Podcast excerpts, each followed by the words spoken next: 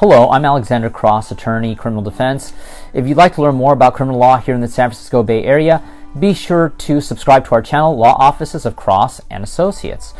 Uh, here we received an interesting um, inquiry in our on our YouTube channel. Let's see, this has to do with a uh, record expungement. So back in 2005, I was uh, had a street fight and I was convicted of assault with a deadly weapon. Then in 2010, I robbed a liquor store. Now my life has changed for the better, and I'm looking to expunge my record. All right. So here's the deal. The first question I would ask any client who came in here with these two questions is Did you go to state prison for any of these offenses? Why? Because if you went to state prison, not county jail, if you went to state prison like San Quentin, uh, you're not going to be able to get your record expunged, at least not for these convictions the only way to be able to get this off of your record is by way of a certificate of rehabilitation and a governor's pardon which is like a lottery. I mean almost nobody succeeds in doing it. It's like you know you take your you know you pay your money you take your chances. Um, like i said because the, the governor you know will look at it and he'll decide whether or not he signs it or not. Sometimes he does sometimes he doesn't. Very few people actually pull it off. So i would say if you went to state prison uh, you know, don't count. I mean, obviously, you could try to do a record expunge. You know, you could try to get a governor's pardon, but don't count on it. Okay, now if you didn't go to state prison for any one of these two offenses, okay, well, now we're cooking a little bit. Okay, so let me. Uh, so you had a, a uh, 2005 um, assault with a deadly weapon and a 2010 robbery. Okay, so um, regarding the 2010 robbery, which is the newest case. You haven't committed any other crimes since that offense. You didn't go to state prison for that offense. And you've already paid restitution and all that stuff. You don't owe a dime. You've you're done. You're not on probation for the offense. In that situation, yes, you should be able to expunge your 2010 robbery case pretty easily. The 2010 case. Now, let me go back to the 2005 case.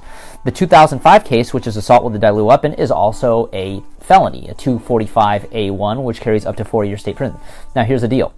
Since you didn't go to prison, I'm assuming you still got county jail and or probation or a combination or something like that. Here's the thing.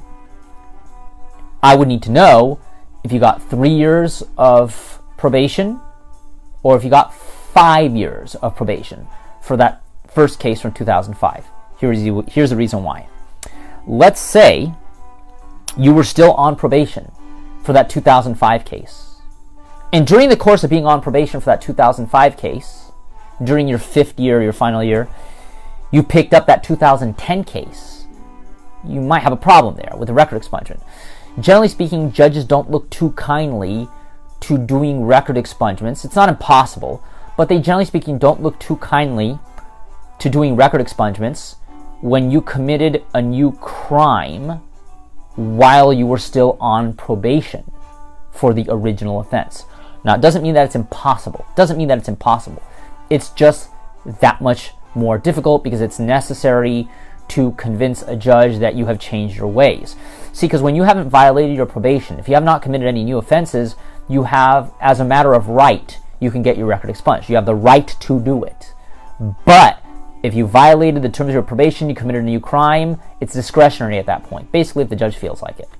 Okay, so I really need to know a few more details. I would like to get a copy of your rap sheet, or I would like to get a copy of your records from the Department of Justice, and I would be able to make a more proper analysis then. Regardless, if you'd like to learn more about criminal law here in the San Francisco Bay Area, be sure to subscribe to our channel, Law Offices of Cross and Associates. But if you've been accused of having committed a crime and need representation in court, be sure to give us a call at 1 800 862 7677. Once again, 1 800 862 7677. This is Alexander Cross, attorney, San Francisco Bay Area.